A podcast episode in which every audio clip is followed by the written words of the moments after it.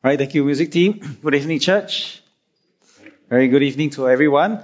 Now, in case you're just joining us for the first time, so now we are doing a very short sermon series uh, on the theology of healing. So last week was session number one. Today is session number two. So last week I established the biblical foundation that Jesus reverses all the curses that were pronounced in the Garden of Eden.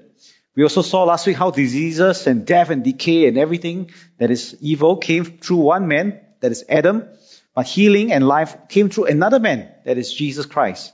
Adam, the name comes from the Hebrew word Adamah, the ground. So Adam is made from the ground, but Jesus is uncreated. He is from heaven. So one brought death, the other brought life. And we must really settle it in our hearts and minds that what Jesus has done for us is more than enough, as you just sung, more than sufficient and truly final. What Jesus has done on the cross has paid the full price of redemption. We need to be very clear on this and mustn't allow our experiences, especially the bad ones, to determine the reality or the truth of God's word. Just because we haven't experienced it doesn't mean it is not true. We must believe healing is God's will as much as it is God's will for resurrection, even though most of us, I would think, if not all of us, have never seen someone resurrected from the dead. But we believe that there is the resurrection in the life to come. Now, when it comes to this topic of uh, goodness of God and healing, I was thinking that most of us have no qualms believing that God is good, right? But sometimes there's this, still this niggling thought lingering at the back of our mind. Is it truly so that God is good, especially when we're going through difficult times? And so my endeavor today is really to try to purify our minds even further. If you ever try to purify a substance, whether silver or gold or something or solution, you know that initially the impurities are easy to be surfaced. But the last 5 to 10% is when it's most difficult. And that's when you really got to put in a lot more effort to ensure there is purification. And so we're going to do that today. Our task is really to drill in deep to that final, maybe 5 to 10% of us where we have some doubts. For example, a very common question that people wrestle with is this. What if God sent the disease in the first place? Am I going to contradict God's will if I seek and I pray for healing? And so we want to address really this very practical question. And I hope by the end of this sermon, you will realize that the opposite really is true. Number one, God doesn't send the disease or the decay. They are just natural effects of a fallen world. Number two, in fact, each time God acts, it is really to reverse the effects of sin and death because God is Jehovah uh, Rapha, the God who heals. And when God doesn't act, then we are left to the natural consequences of our sin and death and so on and so forth. And most importantly, I pray for all of us, we'll be willing to change our minds about who God really is. He's not a God against us, as we have just sung also, but He is a God for us. And we need to stop doubting and negating what God has done and God wants to do. We mustn't put God in a box of our own creation. So my aim last sermon was really to present that God's work is complete and final on the cross my aim today is to present that God's nature is always good, just that we don't fully understand it. And unless we are fully convinced of the goodness of God, we will always struggle with this area of healing. Should we pray for healing for ourselves, for others or not? So I pray that this purification process, the Holy Spirit will reveal His truths to all of us this evening. So let's read an important Bible passage about healing and how we mustn't allow our presuppositions to doubt or even negate God's work. John chapter 9. As Jesus went along, he saw a man blind from birth. His disciples asked him, Rabbi, who sinned, this man or his parents, that he was born blind? Neither this man nor his parents sinned, said Jesus, but this happened so that the works of God might be displayed in him. As long as it is day, we must do the works of him who sent me. Night is coming when no one can work. While I am in the world, I am the light of the world. After saying this, he spit on the ground. He made some mud with the saliva and put it on the man's eyes. Go, he told him, wash in the pool of Siloam. And this word means sent. So the man went and washed and came home seeing. So I'm going to jump some verses. You can follow along in the Pew Bibles or in your own handphones. We jump to verse 13.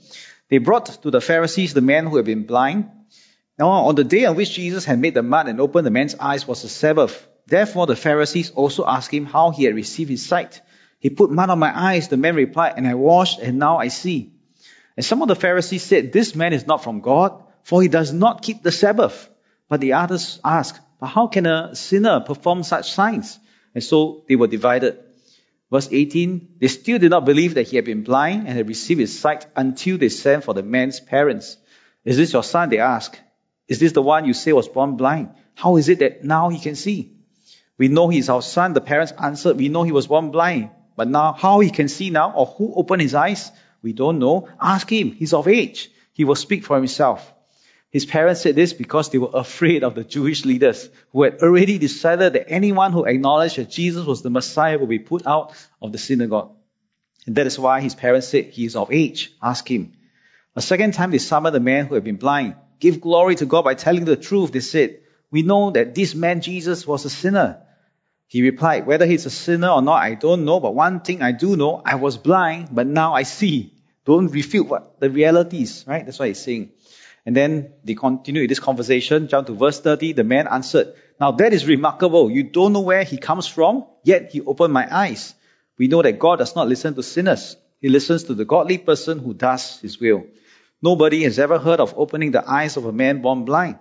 If this man were not from God, he could do nothing. To this they replied, You were steeped in sin at birth. How dare you lecture us?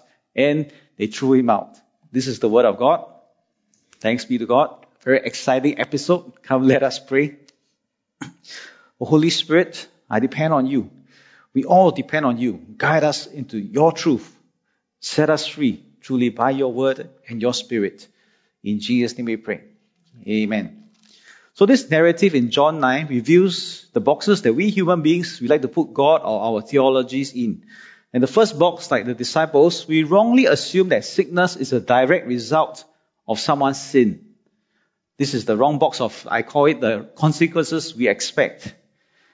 And Jesus' answer is very straightforward. He says, neither this man nor his parents sin. Neither this man nor his parents sin that he was born blind. You know, maybe you came from other religious background before you became a Christian. You may hear of things like karma, or the Chinese say 报应, you know, retribution. So we have this thinking, oh, because of this A, therefore I am suffering the consequence.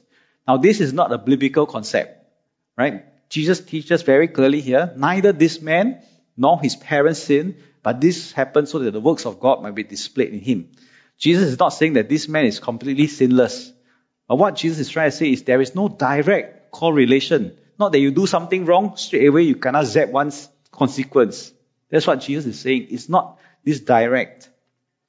And so this means in practical terms, we don't go around telling people, oh yeah, you have this sickness because you have sinned.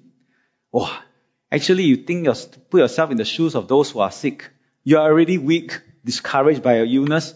Imagine some Christian, so-called uh, Christian comes along and tells you, oh, you have sinned, that's why you are sick. It discourages you even further, right? So let's not do that. We don't want to say you committed this sin or that sin, therefore you're stricken with this illness. As I've taught in my last sermon, the source of sickness really is traced back to the original act of disobedience. And the original act of disobedience really can also be seen as the devil's work. Yes, Adam and Eve fell into temptation, they sinned, but on the other side, it is the work of the evil one. Jesus says in verse 4, as long as it is day, we must do the works of him who sent me. Night is coming when no one can work. And so Jesus is implying that we don't always get the opportunity to do God's work. In this case, Jesus was most likely referring to his dark hour of crucifixion when he's on the cross. There won't be healing immediately. Nonetheless, Jesus' statement really reveals the very heart of God. And that is God's work, God's desire is to bring light into our darkened world. On the contrary, Satan's work and desire is to snuff out the light of God. But Jesus is fully committed to do the will of the Father as we have seen earlier in John's Gospel. That's why he says, as long as it is day, we must do the works of him who sent me. First John chapter 3 verses 7 to 8 says this, Dear children, do not let anyone lead you astray. The one who does what is right is righteous, just as he is righteous. In other words, if you are truly righteous on the inside, outwardly you will live a righteous life. So the inward and outward really must align. And then verse 8, the one who does what is sinful is of the devil, because the devil has been sinning from the beginning. And then let's read the last part of this verse together. One, two, three. The reason the Son of God appeared was to destroy the devil's work. It is very clear, Jesus teaches, the reason the Son of God, Jesus, appeared is to destroy the devil's work. So from John's point of view, the Apostle John's point of view, there are really only two protagonists working in our world. One is God, the other is the devil. In every situation, we are given a choice. We either join God in His work or we succumb to the devil and to his schemes. Sin and all its terrible effects, really, including blindness, sicknesses, disaster, decay, everything, are to be seen as the devil's work. To be absolutely clear, we mustn't think that God set up this situation, that He made someone blind from birth so that He can show off. If God was like that, uh, He will be the worst of all, the most perverse of all beings. They will make Him extremely sadistic, narcissistic. He paid the problem so He can come in and save the day. That will be the worst ever. I hope you remember, I showed you also last week that God cannot be the source, the author of evil and temptation. All the problems we face in our world today are really the downstream effects of a sinful, fallen world and the result of the devil's work. Is that clear? Yes, we must accept this reality. Is that clear? right? Very important. So granted that uh, uh, Pastor Anthony, you say God didn't set up this situation in John 9, but what about some other Old Testament passages where God is explicitly stated to have sent disasters? And this is where some of us struggle, wrongly thinking that if God sent the sickness or He sent the disaster, it will be against God's will to pray against it. Now, I must confess, this is the area I struggled with the most when I first pursued this ministry of healing many years ago. I have no problem seeing that Jesus is the perfect representation of God. And if Jesus came to heal, God wants to heal. Nobody can represent God better than Jesus. And Jesus demonstrated healing. So I know God's will and desire is for healing. And if you have simple faith like that, God bless you. You just accept it. Yes, Jesus wants to heal. Unfortunately for me, God also made me with a critical mind. I have read some Old Testament passages. I need to make sense of the Old Testament. So allow me to share with you my own journey, how I reconcile the issue. The text where, for example, God is explicitly stated to have sent disasters. I give you the best example, Isaiah 45 verse 7. I form the light and create darkness. I bring prosperity and create disaster. I, the Lord, do all these things. Ah, how? this is the clearest verse of all. So if you can wrestle with this verse, I think the rest can also be aligned in similar fashion. How do we make sense of a verse like this? Clearly, darkness, disaster is attributed. God says, I do these things. Or how do we make sense of other eh, Old Testament narratives? For example, why would a loving God command the Israelites to exterminate the Canaanites? Why would a loving God sanction war? And in all these passages, it's not the devil giving the command. It is clear that God is the one speaking. To be fair, these questions have been raised long ago.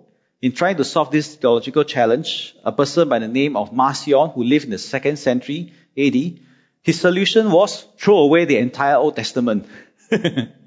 because the Old Testament pictured a God who is vengeful, angry, you know, petty. New Testament is a compassionate, gracious God. He cannot see how the two are together. So his solution, let's throw away the Old Testament. Thankfully, the other church fathers did not see him, see the scriptures like he did. They didn't put God in the wrong box, which is what the box I call the God I expect. Marcion had put God in the wrong box thinking that God in his view can only be good and kind. Marcion's view of God doesn't take into account that God is also a God of justice, righteousness, and that he's holy. And as a holy, righteous, and just God, it is God's duty to judge and punish sin and evildoers. The difference, the big difference is that Jesus has taken on the punishment and the wrath of God. It's not that God forgives without anything. No, the solution is found in Jesus Christ. As we have seen here in John 9, some of the Pharisees had also put God in a box. In their view, God cannot violate his own commandment to keep the Sabbath. And so some of them were insistent, you know, that Jesus could not have come from God because in their theological box, performing an act of healing on a Sabbath is against the law that God gave. The God they expected was a God who would do nothing on the Sabbath because God's supposed to rest to stop doing things. But Jesus taught that the essence of Sabbath, the true principle of Sabbath is freedom. If you recall when the Sabbath was commanded and instituted, it was when Moses had led the people out of Egypt. The people had been slaves in Egypt for 400 years, and as slaves, they never knew a single day of rest. They were always made to work. But now God has set them free, and so God gave them the Sabbath as a sign. Hey, you are no longer slaves in Egypt. You are free. And since you are free, you have one day to rest. Six days you can work, but one day take time to rest to enjoy the freedom that you are freed people. And so when Jesus healed the blind man on the Sabbath, he was demonstrating, he was practicing the true essence of the Sabbath, which is to set the blind man free from the work of the evil one. He set the blind man free from the work of the evil one.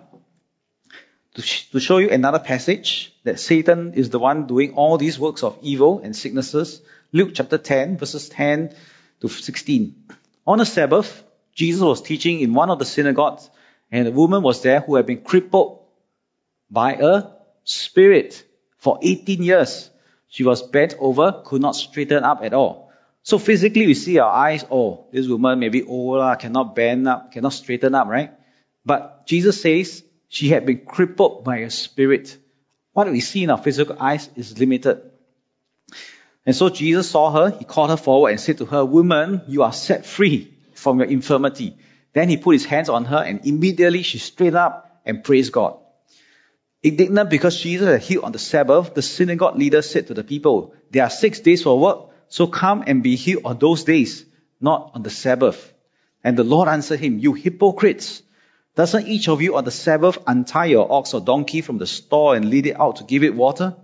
Then should not this woman, a daughter of Abraham, and you see what Jesus says, whom Satan has bound, kept bound for 18 long years, shouldn't she be set free on the Sabbath day from what bound her? The essence of Sabbath is not doing nothing. For God is still working even on the Sabbath. John chapter 5, verses 16 to 18. So because Jesus was doing these things on the Sabbath, the Jewish leaders began to persecute him. In his defense, Jesus said to them, My Father is always at his work to this very day, and I too am working. And so he's saying that Sabbath is not about doing nothing. Even God continues to work, and what the Father does, the Son also does. And then for this reason, they tried all the more to kill Jesus, not only because he was breaking the Sabbath, but he was calling God his own father, making himself equal with God. So you see, right, that God's intention of the Sabbath is to set people free. And that's God's nature, to always set us free, to break the work of the evil one. So let's come back then to our Isaiah 45 passage. As with all Bible passages, we need to understand that context is everything. Context is everything, and when it comes to context, there are three important contexts we need to bear in mind as whenever we read the Word of God. Number one, we need to read the immediate literary context. What are the verses in front, you know, and behind surrounding this verse? It's important to know that. Second is the past historical context. What do we know about these figures, these characters? What can we find out that maybe sets the stage so we can better understand where they're coming from? And then number three, we need to bear in mind the context of the entire book. In the book of Isaiah, for example, or the book and the entire Bible. We need to bear in mind all these contexts when we study a scripture passage. And so in Isaiah 45, the immediate context is this. God has anointed a foreign king called Cyrus to deliver his people to be his chosen instrument. In the Old Testament, a lot of people were anointed. Kings were anointed, prophets, priests, they were all anointed. And the word in the Hebrew for anointing is Mashiach which where we get the word Messiah. To be Messiah means not Savior. Ah. In the Old Testament understanding is simply to be anointed. We can say maybe small letter M lah, not capital letter M. But here, God is saying, Cyrus, you foreign king, you are anointed. Now that is radical. Because in the Jewish mindset, only the Jews are possibly anointed, but not a foreign king. And so that really gives us a clue that this passage needs to be read differently from your usual understanding. The historical context is this. Cyrus is really an astute politician and a very smart person. And so whenever he conquered kingdoms, he will make it a practice to publicly worship the gods of that nation, that kingdom that he conquered. He will go to the temple and worship their God. He did this to win the hearts of his subjects, to keep down revolt. So the people will say, wow, this Cyrus very good, huh? He worship our God like us. So he won favor with the people. One scholar even went so far to suggest that Isaiah 45 was written as a political tool to facilitate the local acceptance of a foreign ruler. In other words, to paint Cyrus in such a good light. Oh, Cyrus is chosen by God, therefore accept him. I probably won't go so far as that, but I think it's quite clear, at least we can make a reasonable guess, that Cyrus worshipped many gods.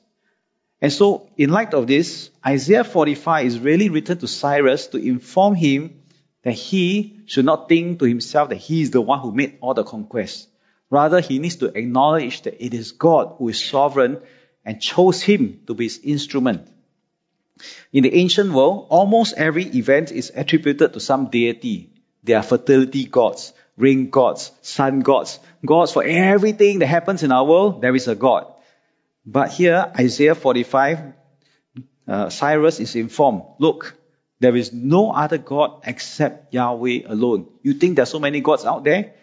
But I'm telling you, you are anointed by the one true God. And so the word disaster, darkness had to be attributed to God to seal this one point that there is no other sovereign God except Yahweh alone. You can read the entire chapter of uh, for, chapter 45 for yourselves. Turn your own Bibles. You can read it for yourselves. The same message is repeated over and over again. There is only one God. There is no other God like Yahweh. And then when it comes to the context of the entire Bible, God has many names. Jehovah Jireh, the God who provides. Jehovah Shalom, the God who is peace. Jehovah Rapha, Yahweh Rapha, the God who heals. But never once has God ever been called the God of disaster. okay? He's never been called the God of destroyer or disaster. No. And so that's important for all of us to remember. While there are scripture passages that seem to indicate that God sent disasters or even sicknesses, that is really not the whole context of the Bible. And when we fail to read the Bible in its entire context, I can see why we misunderstand and we attribute darkness and even disaster to God. I hope I've shown you otherwise. And when it comes to God's command to show no mercy to the Canaanites, two things we must bear in mind, especially for the young adults in our midst.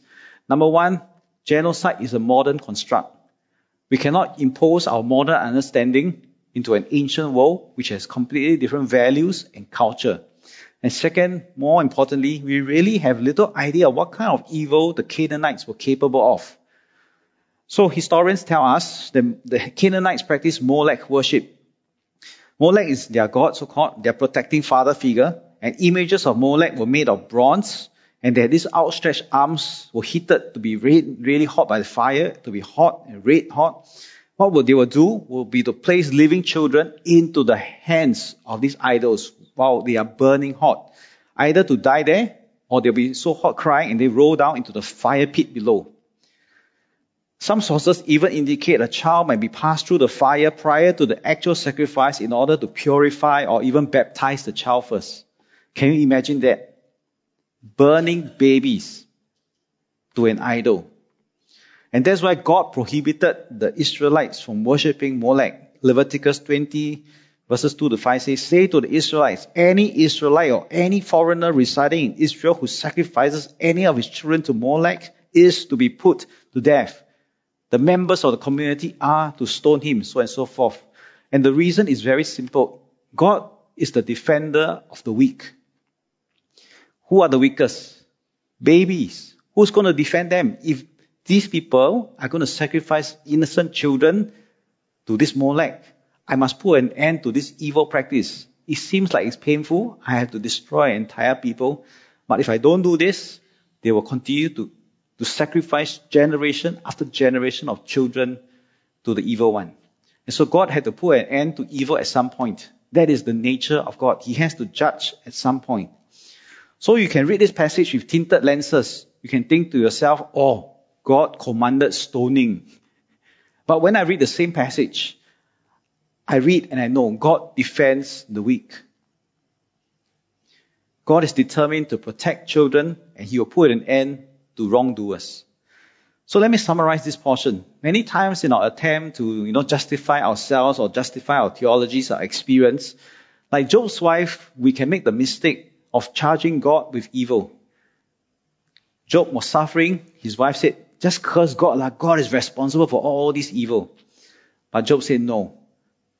The Lord gives, the Lord takes away. Blessed be the name of the Lord. And the scripture records very clearly, Job did not charge God with evil. So let's not do that as well. Let's not charge God with evil. Let us also not become like the Pharisees, some of the Pharisees at least. Let us not negate the work of God, what God wants to do, because it doesn't fit into our theological boxes. Some of the Pharisees couldn't believe that Jesus healed the blind man, but they kept insisting that Jesus was a sinner. So let's not do that as well. They have put God in this God I expect box. I recognize that many people also have objections to believe in God because they have their own boxes of who God is supposed to be. Like Marcion, they have problems seeing a God who is both loving and holy. They think, eh, how can a loving God, you know, punish? But if God is only holy, He is not loving. We have this inability in our finite minds to understand and hold the tension. But we need to recognize just because we don't understand it doesn't mean it's not true. And for the Bible, it consistently paints the picture of a God we don't expect.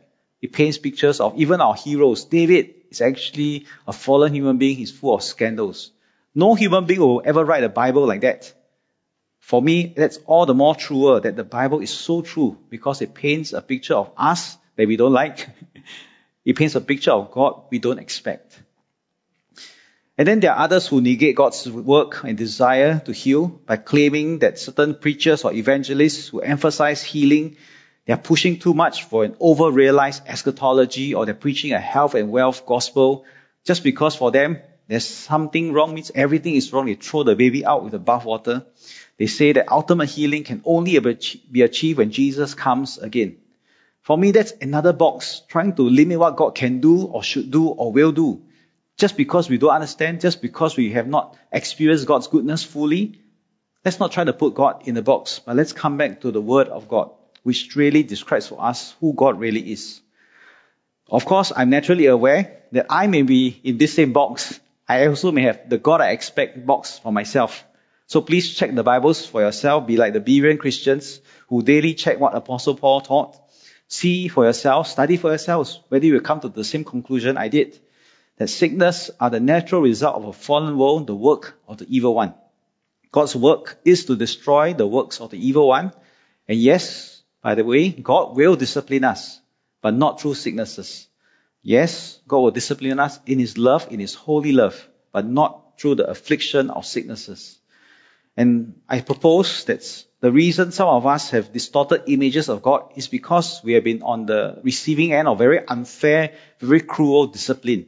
Our parents treated us unfairly, for example, and so we have this wrong image and we project it onto God. That God is also unfair and cruel.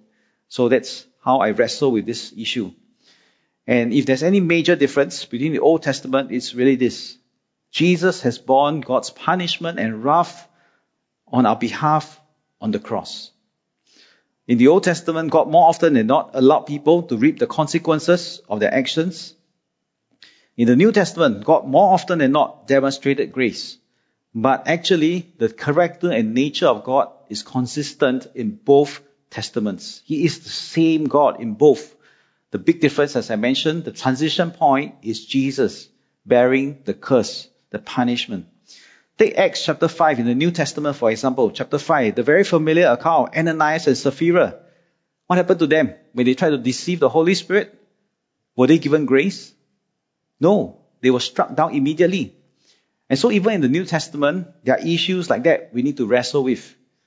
So I hope also it is clear by now that God does not have multiple personality disorder, okay? He's not one, on one hand, wow, very holy, and the other, oh, very loving. He does not switch sides like that. God is not like that. Our minds cannot understand it, but God is not like that at all. He's 100% holy, 100% love, and again, if we cannot wrap it, our minds around it, doesn't mean that it's untrue, and we mustn't allow our theologies to really box God in.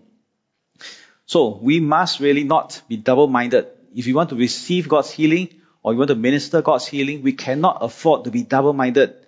We must settle really deep in our hearts and minds that the character and nature of God is good, that He is good.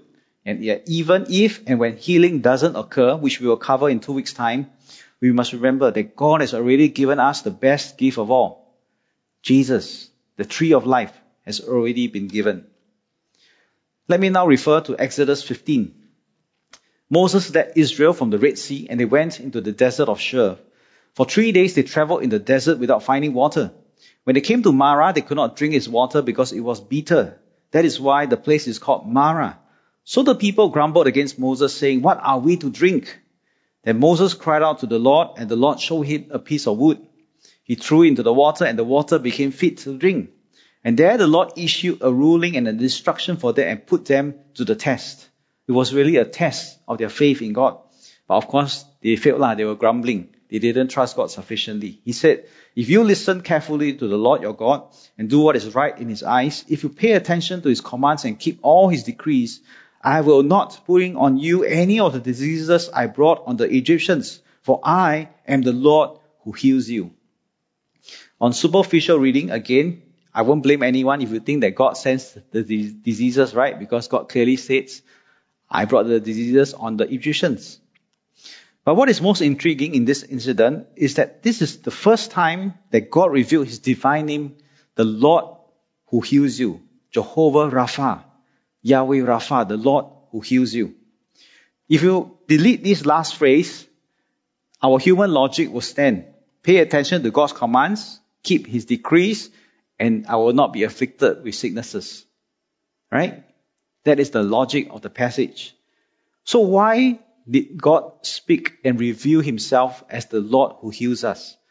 I want to humbly propose to all of us that revealing himself as the Lord who heals us completely changes the texture, the tone of this passage. You look at the account again, the Israelites came to a place where the water was bitter, undrinkable, and the Lord showed to Moses a piece of wood.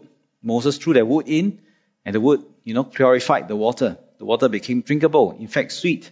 And so, friends, that piece of wood is a prophetic picture of pointing towards Jesus and the cross. It is Jesus' work on the cross, the wood, that will turn every bitter situation around into something positive. Only Jesus can turn the negative into something positive. Notice also God doesn't say, I am the Lord who healed the water. he says, I am the Lord who heals you. Many times we only focus on external stuff, external circumstances, but God is interested in both what's happening inside as well as what's outside. We shouldn't make a dichotomy which is more important. God is interested in healing both, but of course, as you see in this passage, I am the Lord who heals you. Now the problem is this, the, the Israelites, as many preachers have said before, they were taken out of Egypt, but Egypt has not been taken out of them. They still didn't believe that God is the sovereign God. In 400 years of slavery, I don't blame them. They would probably think to themselves, ah, God is dead lah. That's why we suffer for 400 years. And that's the healing that they really needed, a renewing of their mind to see that God is the deliverer, is the savior, He's the sovereign one. He has seen these 400 years of slavery, He has heard our cries, and now He intervenes. And that's why He needs to heal the Israelites of their wrong belief, their, their hardened hearts. Unfortunately, they were influenced in their hearts by, like Pharaoh. If Pharaoh didn't harden his heart, do we have to have all ten plagues? Probably not. Unfortunately, Pharaoh hardened his heart. He would not let his people go. And so what we really need is a different perspective. Not to grumble against God, but to recognize that if not for God's grace, if God had not saved us, had not put a protection, hedge of protection around us, we would have been dead long ago. In the account of the ten plagues, it was very clear. The land of Egypt were all stricken, but God put a hedge of protection around the Israelites' camp. Everything that happened there didn't happen to the Israelites because God protected them. Not that God sent it, but the diseases and disasters, although it is clear that God is sovereign, but God was the one who protected and healed the Israelites. And so that's important for us to remember that God is not the one who threatens us, but God is the one who protects us. The larger narrative of the book of Exodus and the Old Testament is this. God wants always to form a people for himself, his treasured possession. He wants a special possession. But the people in Israel have been so enslaved, so blind, so hardened, that the only way they can become God's people is if God steps in to heal their hearts, to heal their minds, and to set them free. And so I hope we recognize that diseases then are not a sign of God's judgment, that God is punishing us for our sin.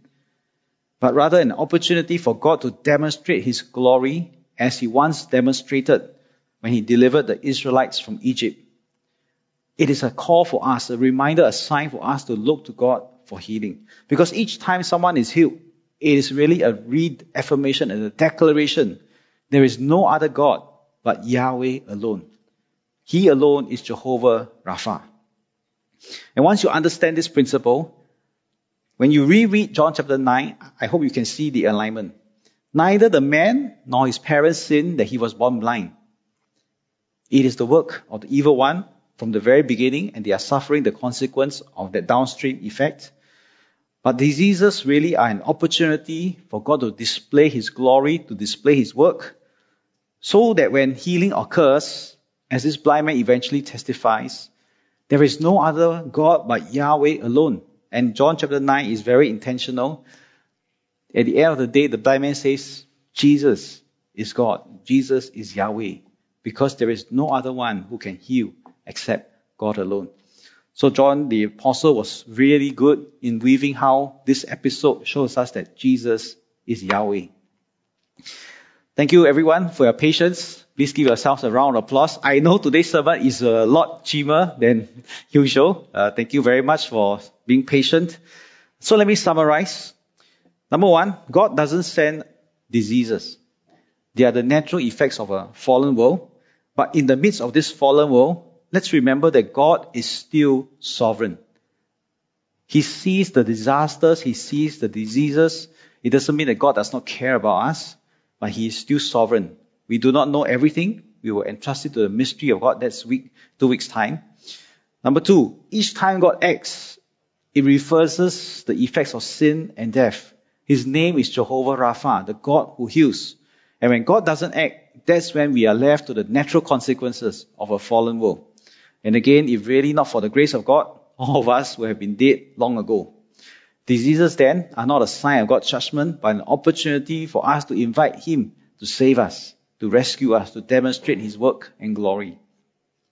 And most importantly, let's not put God in a box and determine whether God can heal or should heal or will heal or not. Let's be clear that God's work is to heal. That is His nature. He reveals His divine nature as the God who heals we really need to recognize He's a God not against us, but a God for us. He's not a God always looking for a small little nitty gritty mistake and then come and zap us or scold us or punish us. No. He is our Father, the God who heals. So the two wrong boxes we often put ourselves in, or put God in, is number one, the consequence we ex- expect is that my sin leads to my sickness. But that's not the right box. Jesus says neither this man nor his parents sin.